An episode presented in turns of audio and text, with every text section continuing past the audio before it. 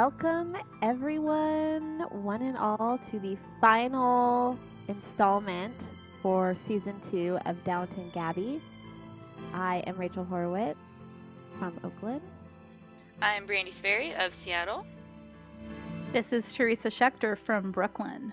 And I'm Shannon Bowen in Oakland. And today we are recapping what I believe was the best episode of the entire season the Christmas special. War is over, pretty dresses are back, love is in the air. I don't know if I agree about the pretty dresses, but we'll we'll get to that. the biggest critic of all. You're gonna start getting hate mail from the costume designer. Seriously. The saddest part is I live in my yoga pants 98% of the time, so I'm no fashion icon. But I do have high standards for Mary's clothes. But you're trying to live vicariously and they're failing you, so. hmm It's really tough right now. so the worst one is the one in the beginning. Um, it's like a gold lace dress, and it comes cuts at her calf, and I mean she looks like you know she could be wearing that as a handler in the Westminster Dog Show. Sensible shoes, running after her little That's the meanest thing you have ever said about Mary. I'm ever. sorry. That is, like, of all the events that are televised, that's probably the worst dressed one, right? I know. Yeah, Shannon is sartorially brutal.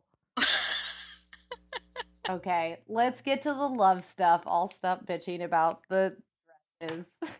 Love is seriously happening, and I guess we can just begin at the end if we're if we're gonna keep hinting at it. Yeah, let's work backwards.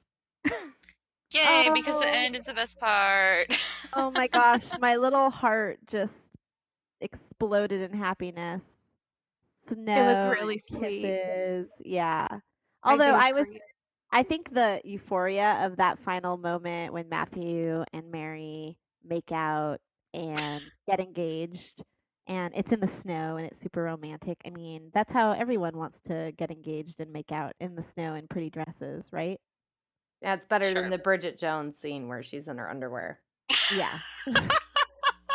We we really look like Bridget Jones, but we want to look like Mary and Matthew. Ex- Yeah. Exactly. So, But I was thinking about it, you guys. It started to settle in over the last couple days, and I started to get a little angry that, I mean, I guess it's, I mean, I know it's the times they live in, but that this, d- like, Matthew had to forgive her for mhm. sleeping with someone. Well, I actually liked the line that he says, like, well, he does it in the TV way that no one ever does, where you say it backwards and make the person think that they are being Yeah. rejected for 20 seconds before they're like, actually. Totally, said like a- way. like- Like a top chef elimination. yeah, exactly. But he says that he doesn't think that he has anything to forgive her for, which makes me think that he thought about it real hard and maybe came at it from a from a slightly feminist perspective there that her past is her past and it doesn't really have to have anything to do with him, which I thought was was quite nice. And and true to character, you know, he tends to get fussy about things and then think it over and then realize he's being a little irrational and turn back into a nice guy. Yeah, it's true. And him and his mom tend to be far more progressive than anyone else on the show, so it rang true for sure. Totally. I thought that was great. I'm always a sucker for those moments where you think your life is terrible and then it all comes together in 30 seconds. Yay! And it's the end of the show. like, Yay, and there's I'm waiting every day for that to be my day where everything just comes together. So Cue the snow. Um, I was watching this with my parents, and the, the show ends, and they're like, "What? Just like that? They're together?" And I'm like, "It's taken two years." Yeah. TV, two seasons, and like eight seven years, years of in TV time. time. Yeah. exactly, just like that. I mean, Matthew is kind of a, a more stereotypically female in how dramatic he is, though. I mean, he sw- he his pendulum swings like we are doomed, we are damned. A woman has died because of our love. It can never be. Like that is There's some dramatic. Yeah, I used I made exclamations like that when I was like in the fourth grade. You know, like this Barbie is I'm never touching this Barbie again. She is ugly and I'm done with her. Like to swing to like well it he had to have the older ladies have some talking tos, you know. His mom and the dowager got to him over the past couple episodes.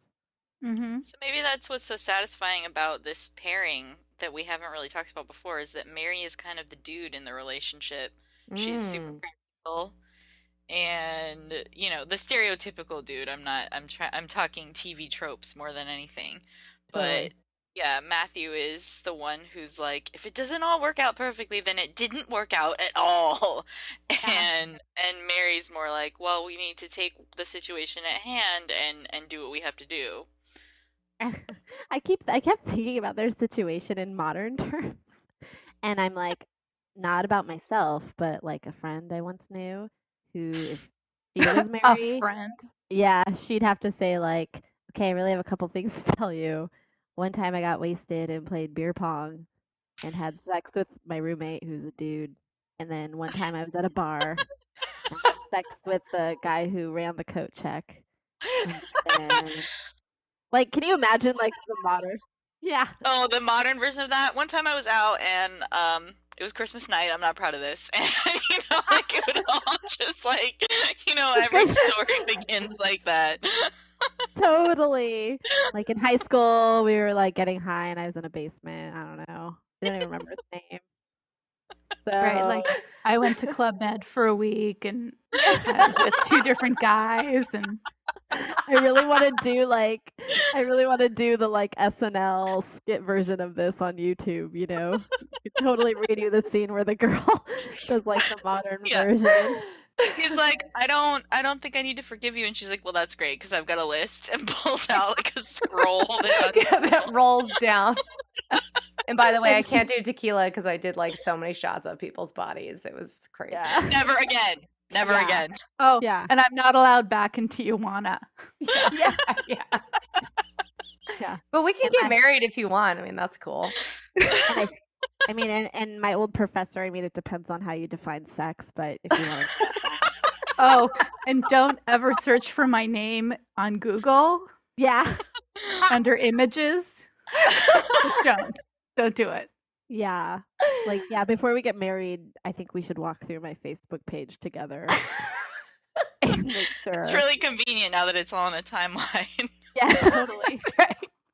Every modern woman is totally unsuitable for marriage, Yeah. basically. Here's my lesbian phase. Can you imagine? So Matthew, me, and Jane. Yeah. So you know I'm really fond of Anna, right? We've been besties for a while, and you know, every best friend goes through that phase. Things happen. I had to thank her after she carried that dead body for me. Oh it my God. always starts with the hair braiding and then Oh, it ends. Well, I think we properly gave that love story its. I want to give a shout out to Brandy, who always writes these amazing notes for us to look over as our agenda. And I think, Brandy, you asked some excellent questions in the Matthew and Mary section. okay, so I was talking about how um, I think this is the best overall storyline on the show because um, it's the it's one of the only ones where the elements started at the beginning and have played out in a sort of natural fashion with the melodrama in there. But natural consequences arising from events that you may not have thought would have been so significant at the time. So, like for example, Mr. Pamuk's death is one of the most melodramatic, crazy things that's ever happened on the show. But I don't think of it that way so much because it's had real ramifications. Whereas it's not really. I mean, it's just as crazy as burned Canadian guy showing up, right? But I'm much less fond of that storyline because it went nowhere and then went away. Um, and then you also um, have in this storyline the fact that Lord Grantham's sort of annoying melancholia and the hissy fits he's been throwing all season actually come to a point when he sort of self reflects and realizes we've been through a lot. I don't want to go through. I don't want to throw another hissy fit over this. Basically, he says to to Mary, you know, in one of my favorite lines of the whole series, where he's just like, "Go find a cowboy and bring him back to shake things up," which yeah, is an man. incredible scene. I love that scene. It, that's my favorite scene actually of the whole episode because I'm really close with my dad and you don't get many good dad and daughter scenes outside of Veronica Mars and I just love I just love that whole scene when he's like I just want you to be with a good man. Dads and daughters. Oh my god, I could just start crying. It's so beautiful. I love it. Well, I love I love that the Earl has um he he's kind of going with the times. He's he's kind of getting modern, begrudgingly, you know. I think Sybil pushed him a little far, but it's kind of like he gets the way the winds are blowing. Finally. And, yeah, and he's kind of rolling with it and standing by his daughters. It's cute when you have only daughters too. You kind of have to, you know. Right. Nobody worries about Edith, of course. No, but my anyway. god, can we talk about how she still gets these like storylines that start for a second and then and, I mean it's like I'm I'm Therese, I'm getting really pissed. Edith needs a storyline that lasts more than half an episode. It's really, really strange how she's kind of an afterthought a lot of the time. Even to Julian. Yeah. Well, even with with Sir Anthony, like at first I thought, "Oh, this is great," you know, she's going to be reunited with this guy, but I I never really quite thought she loved him. I think she just wanted to show up Mary, you know, in the first season. And then she sees him again and he's, you know, it's it's all very sweet, but like she's like, "Oh, well, I want to be with you because you called me lovely." Yeah. yeah. That's fair. Thought it was kind of rude how he just brushed her off just because he doesn't have an arm that works. I mean, it seemed a little bit like, oh, I'm really busy that weekend, you know, like I may not be able to pick up my phone, kind of brush Yeah. off. He's like, I don't need, I don't want someone lovely like you and young to have to be. I need like a nursemaid. I need someone to take care of me. It's like, hello, Matthew thought he was going to be in a wheelchair for his whole life, buddy. You don't know from nursemaid. But that's that same thing where they they do something noble. Like this is such a Mr. Bates thing, right? Like I'm going to do this really noble thing which I think is in your best interest, but in communicating that to you, I'm going to mm-hmm. seem like a really insensitive jerk and never tell you what's really mm-hmm. going on. Totally. Yeah. Yeah, I don't know where this sense that like nobility and being a, a being good to the woman you love or might love are e- somehow equatable. I don't I don't get why this is constantly coming up in literature, but again, like she has a personality, she has thoughts, she has agency, but no, you're too noble. You're just so noble. But in this case, Yeah. maybe Edith doesn't really know what she wants, so I don't know. I'm torn. I want to see her happy, but I would rather it was um, not by bringing back another character where things didn't work out so well the first time. I think it would be really interesting is if in season three there is a young man who really fancies her and it takes her a long time to see to be attracted to him back. Like I would love to see Edith seriously wooed. What'll be That would be interesting nice. because she's the only one living in the house next year. Yeah. So uh, she's got to be more of a dominant character because Sybil's going to be gone, and we assume Mary will be off in her love abode. And so, Or do you think Matthew's going to move in? oh, I guess that would be very British, wouldn't it? Because it's like his future estate or whatever. They could start season 3 like right where it ended and it's still snowing. They I could mean, start it and Mary could have a baby. They jump time so much. It's I, I'm a little nervous. If they skip over a Matthew and Mary wedding, I will I will be so mad, you guys. I will be Rachel, mad. before before you came on and before we were recording, I was saying that my mom called me to say that exact specific thing when the show ended. She was like, "If they skip the wedding, I'm gonna be so mad." if Twihards get a freaking wedding, Downton Abbey people.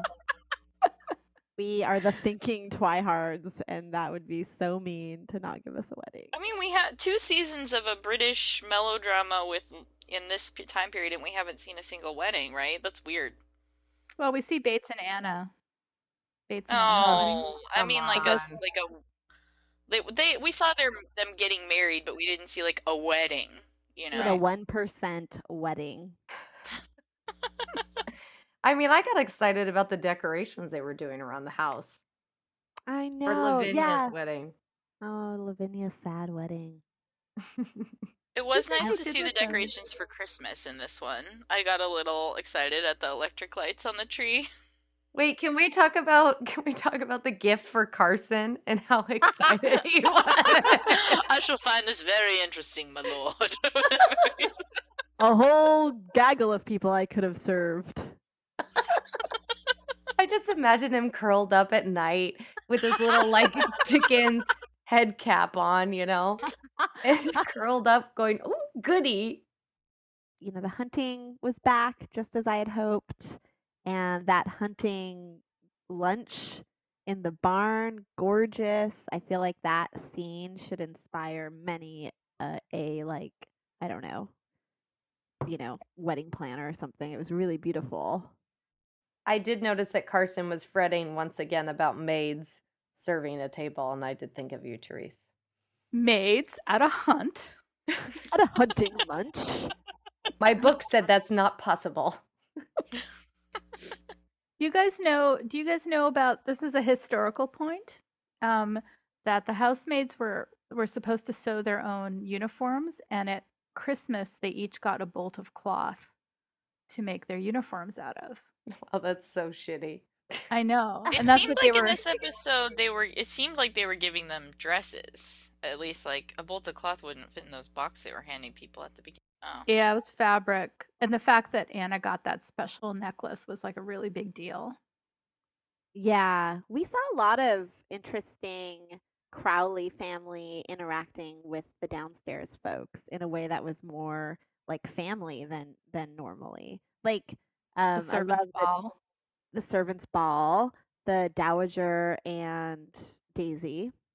I love that scene. Oh, that with Daisy awesome. confessing to the dowager, and she's so genuinely interested. It's just great. Oh, it was and her- great. like it Yeah, sounds- that or was- she's finally just like, it sounds like you cared about him a lot, dear. yeah, connect the dots, Daisy. You don't go through something like that for your mortal enemy. Now do you? But I love the scene with William's dad and back to dads and daughters.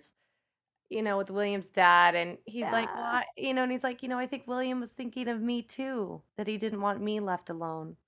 I did not see that whole bond coming at all, or the the sort of conclusion of Daisy's angst.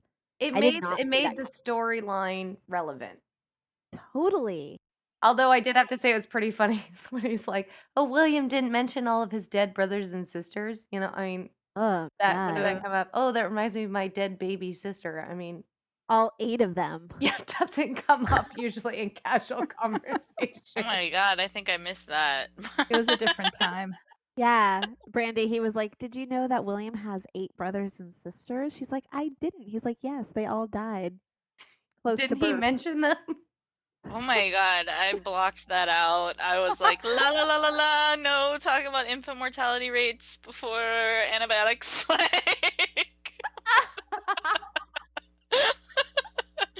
Um, and then another great Daisy moment in this episode comes when she's incredibly gullible over this Ouija board that they like just randomly find in the kitchen. I don't know. This is a very weird storyline, but kind of fun. Um, pretty dumb, you say, Shannon. It is dumb. I mean, how It was can really Daisy silly. believe that Mrs. Patmore just sits down and Let me try this out here, and then she just go to the farm.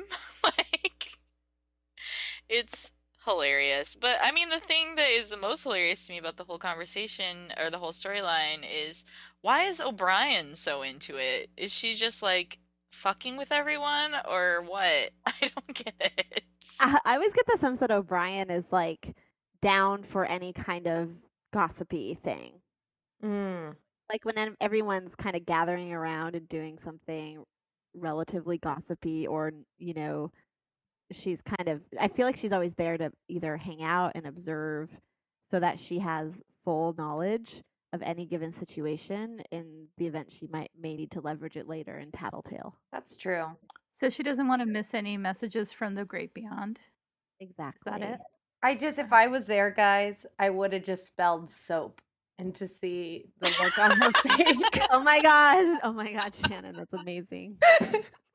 Wait. Why? Why would they say soap? That's so weird. Wait, what? soap. Because- Like it's like it's the ghost of the miscarried fetus. Oh my god! oh, girl, you did not just go there. Shit. Didn't. How- Who else would be spelling out soap? I'm just saying. Oh. Wait, wait, Rachel, Oh. was it you when we were watching it together that you said when Anna and Daisy were doing that, instead of Lavinia, it could have been Mr. Pamuk that said, Yeah. be happy? Yeah. I mean, that's a good point, though. It could be William. Ooh, but that scene gave me goosebumps. Oh, that gave me goosebumps.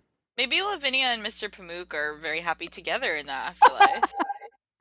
Now Oh that's some slash. After life, Lavinia, Mr. Pamuk, bound to Chihuahua. I'm picturing hilarious like ghosty figures without legs. They just have clouds, you know, and they're kind of transparent. I imagine more kissing. like a cover of a romance novel. You know, like his shirts just can't can't button that shirt. The wind just keeps blowing it open. Your shirt is uh defective there. It doesn't seem to be able to button. That's right.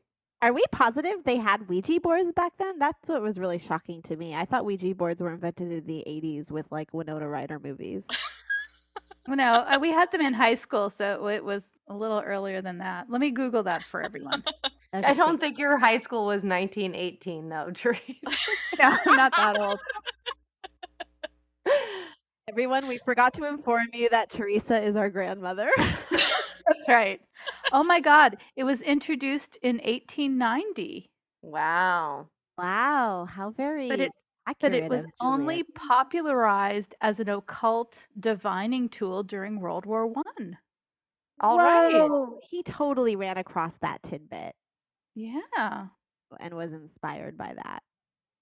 Okay, back to the episode. Should we get to, on to Bates and Anna, my least favorite topic? I mean, Anna's crying so much. I just want to slap her. But she's a good actress. She's a good actress. Joanne Froggatt. I don't know how to pronounce her last name.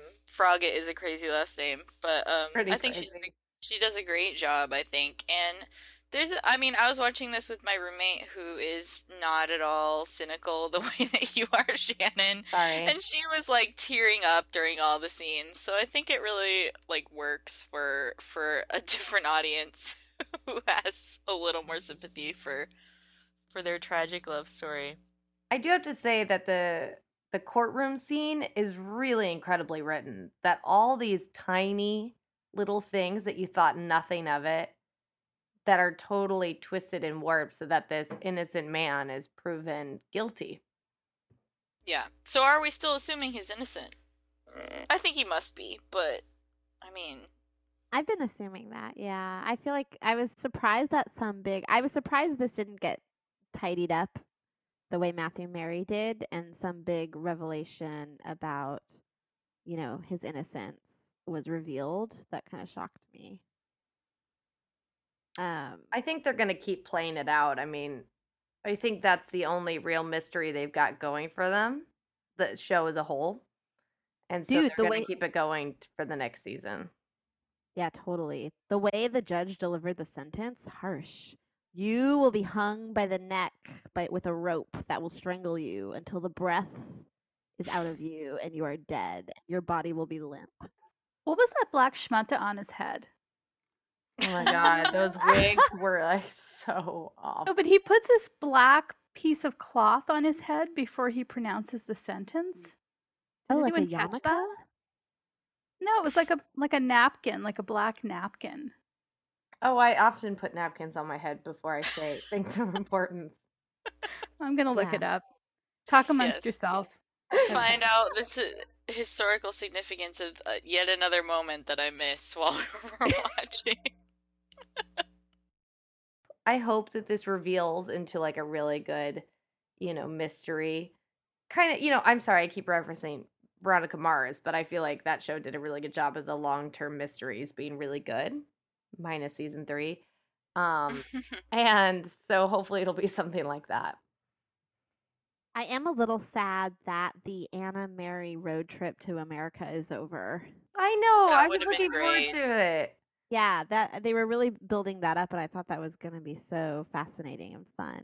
They're But gonna be in a convertible with their hair down and like big glasses, wearing polka dots. You know. Yeah, they're like hoes before bros forever. Let's go to Montana and find a cowboy.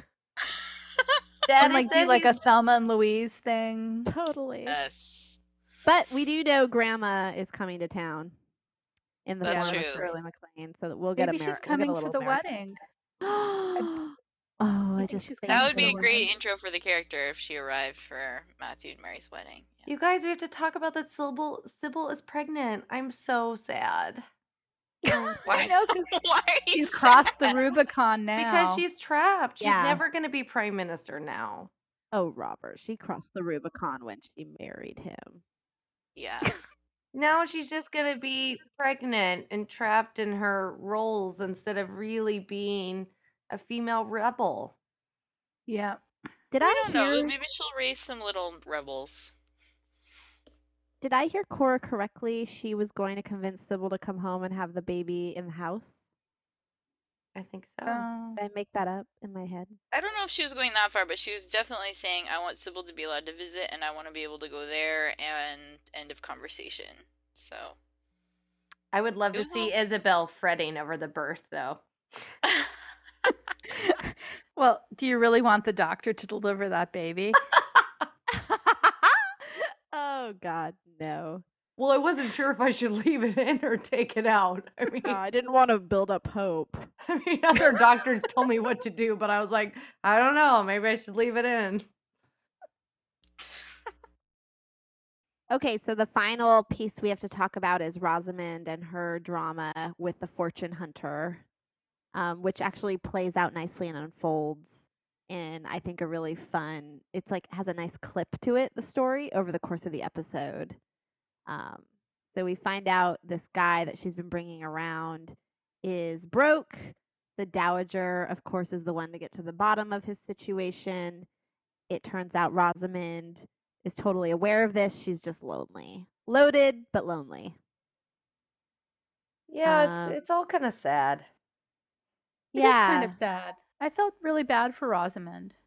I felt bad for her, and I thought it was a really, but I, I think it's a really interesting way to explore um, the role of women, the other side of being a woman in this society. So there, we we always see the like, you need a husband um, who's from a good family. You rarely see the what happens when you're widowed and wealthy. Um, then then what are your choices? When also the other side of what do you do when you're a man and you lost your fortune? I really liked the sort of frank conversation where, you know, the the dowager is is not so much concerned that Rosamund can't make a decision, but that she has to have all of the information. And she asks Lord Grantham his opinion, and the exact same thing he says is like the one time they've ever agreed on anything. He's like, "Well, does she have all the facts?" And and then they both sort of agree that she has to make her own decision, which I don't know why that resonated so well with me, but we haven't really seen a lot of respect shown towards Rosamund throughout the series, I feel like. And this s- storyline brought her a lot of depth. Yeah, I I agree. humanized her more than the gossipy, w- wealthy aunt, for sure. Yeah, she's just caused trouble up until now. It's true. I really find, I really like, I kind of want to find a book and read more about this. I really love, again, the setting of the show at this period where a lot of these great families are kind of on their way down after wa- the war and Mhm. the modern era is creeping in. And so you've got constantly these men who are, you know, have bloodlines, but they are totally broke. It's crazy. Again, we get a really boring sex scene. I mean, he's wearing some tawdry uh, robe, which why is he sitting upstairs in a robe when he's supposed to be down at dinner? I couldn't understand. And she's fully clothed, so it was begging for a shoulder here, guys. well, at least we didn't have to put up with like another incredibly irritating maid for too long, right? Oh my gosh, she's the worst. I mean, her and Ethel could have a good face off for most annoying maid ever. Um, but then of course there's Thomas and his scheming. Poor Isis. How was that plan ever gonna work? That was that was the stupidest. If they kill Isis, I would not have forgiven that show. Mm-mm. Yeah. I mean, I balled my sa- face off at Babe Pig in the City, so I'm not gonna do well. well, Isis dying. I just feel like Thomas is just a one-trick pony, and I'd love to see some depth because I think that there's a lot of room in that character for some depth, and I think that they this season is just like it's the same Thomas situation over and over again. The most interesting thing about Thomas is the fact that he's a gay man in that era, and they just have not exploited that at all. He did Mhm. not do one gay thing this whole season, did he? He was kind of loving on that soldier, but very quietly. Yeah, he didn't have a crush or anything. And I feel illicit- like something's broken between him and O'Brien. I just don't feel like they're a united front anymore, guys. No, they're Yeah. not. So I would like to explore that a little bit more rather than just sort of letting it fall to the wayside like it kind of feels like it has so far. So I think she really grew a conscience and a heart after almost losing Cora. mhm. That was kind of like groundbreaking for her. And he still, the war didn't seem to affect him at all. Like nothing affects this guy. Yeah. So season two brought the war. What's what's season th- three gonna bring? I mean, it's supposed to be set in the 1920s. Shirley MacLaine is coming. What's gonna happen? So what what period in the 20s? Is it like They're gonna they're gonna cut their hair short. Brandy finally gets to see those haircuts. I know those haircuts from Paris. It's gonna be great. Um, yeah, I, I don't know. I think that there's, you know, the 20s was quite stable compared to the eras qu- directly, the decades directly around it. So maybe we'll be able to have some fun with just kind of like season one style storylines that are, you know, pretty contained within the house. Ooh, ooh, I thought of a really fun idea. What if Mary and Matthew go on honeymoon to Paris in the 20s? Yeah. I feel like we Yeah, need a little Haley. adventure. What's going to be their new conflict? I mean, now it's all resolved, so they're going to need a new conflict of some sort. Well, there's Hmm. plenty. I mean, what if Mary can't get pregnant and produce an heir? Ooh. That would be stressful. Yeah. What if I think I I would bet that um the fortunes of the Crawley family become unstable. I feel like there's been so much foreshadowing. Mm-hmm. I would Uh-huh. bet that Cora's money is running dry and Matthew doesn't have his own fortune. So what is keeping the cash flow going? Yeah. I feel like we they they could be faced with losing the house potentially. What a what a modern what a modern situation. Will it be foreclosed on? My auction? immediate thought was like not even sorry for any of them. I was just like, what will Carson do? That would be a great Tumblr. What would Carson do? Great Tumblr. We're gonna get a new housemaid who's the defense against the dark arts position. Certainly. Um, we're gonna need two you- footmen if Thomas becomes valet. I There think goes Thomas Lord Grantham's valet. You know, Will Oh, Molesley God. ever get to transition over? Poor guy. Not after that Mostly- drunken incident. He's done my after getting trashed. I mean, Yeah. Branson almost poured slop on that guy's head, and he still had his. He still he got to marry the daughter. But they never told them about that. That's true. But Molesley did buy that back scratcher or whatever. They got Wait, what was it? shoehorn. Shoehorn.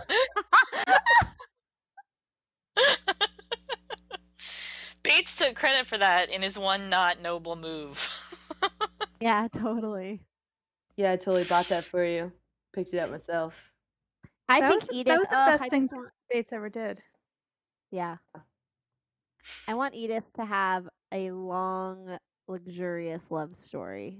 Yeah. Oh, I, th- she deserves a will they or won't they for an entire season. She needs to meet someone from another country. That's what I think. Yeah. Maybe Edith can go to America. Yeah. Yeah, it seems like that the the direction of the show is going to have to be people in different places and not everybody in the house. Do you think so? I mean, everybody's kind of going to different places, so I hope it doesn't get different rhythm. too chopped up though. yeah.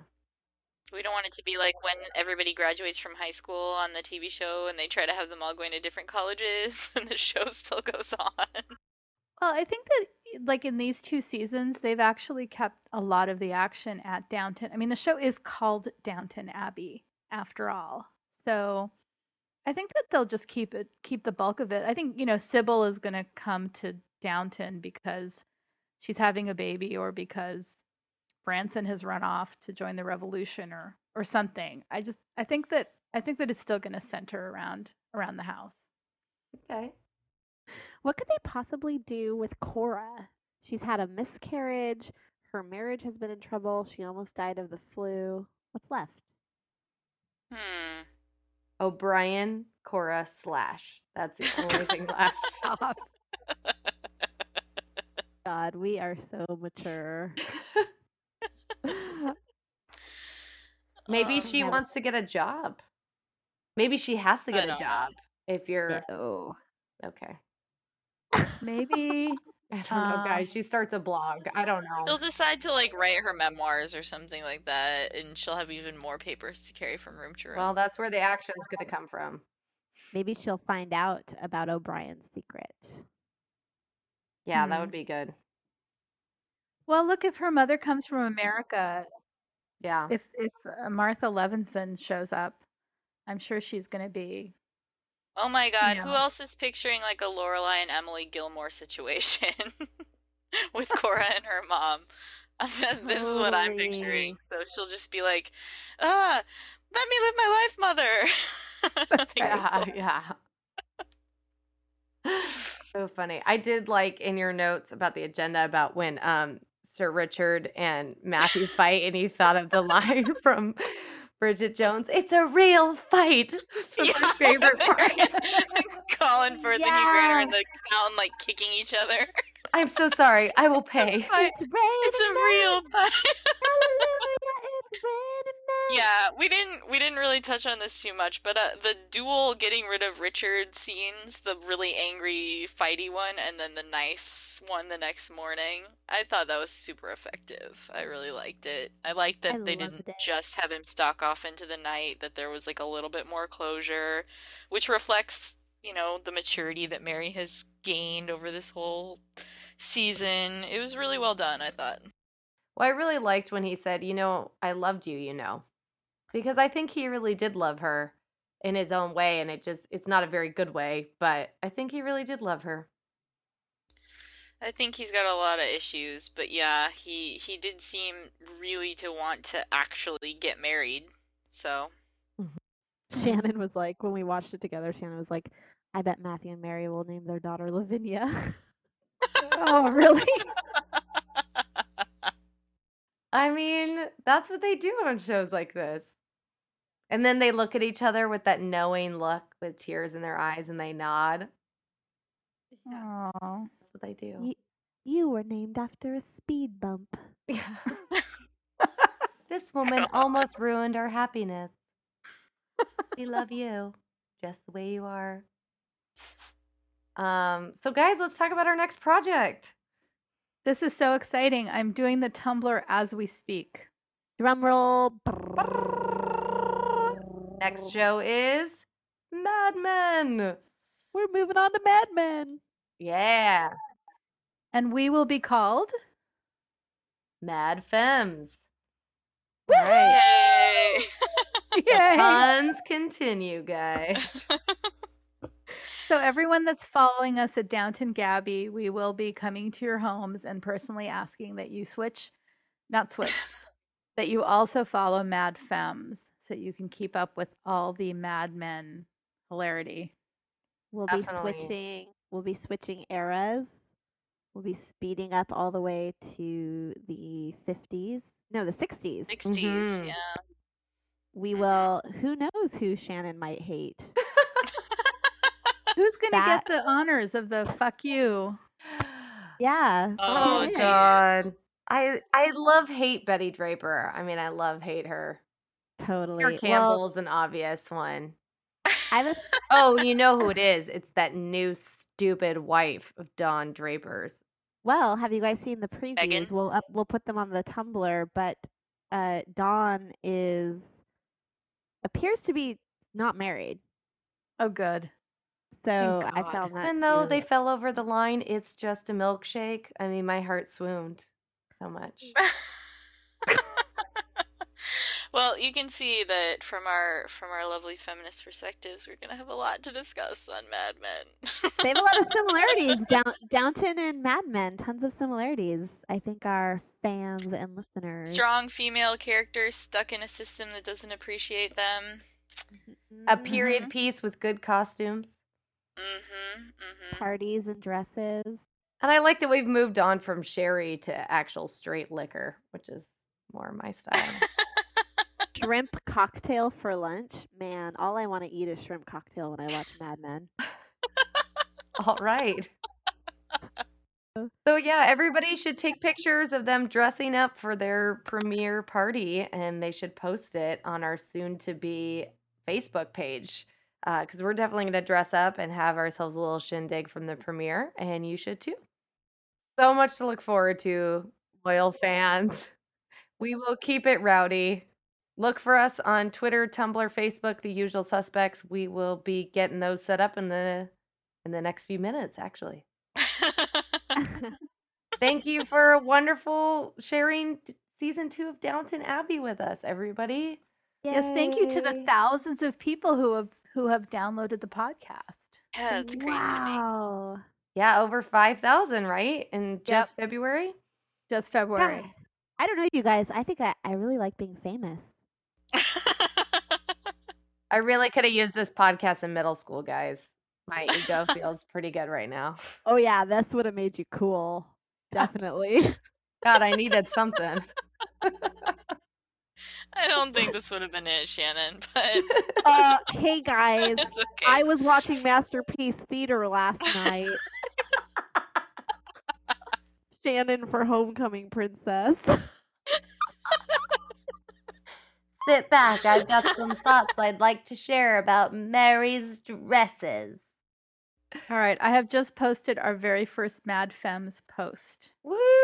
Woo! All right, with that, we close our very last episode of Downton Gabby.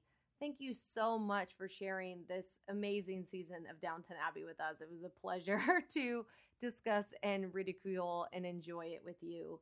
And moving on to Mad Men and Mad Femmes. So please follow our Tumblr, Twitter, Facebook at Mad Femmes and join in the rowdy conversation that I'm sure we will have about this fantastic show.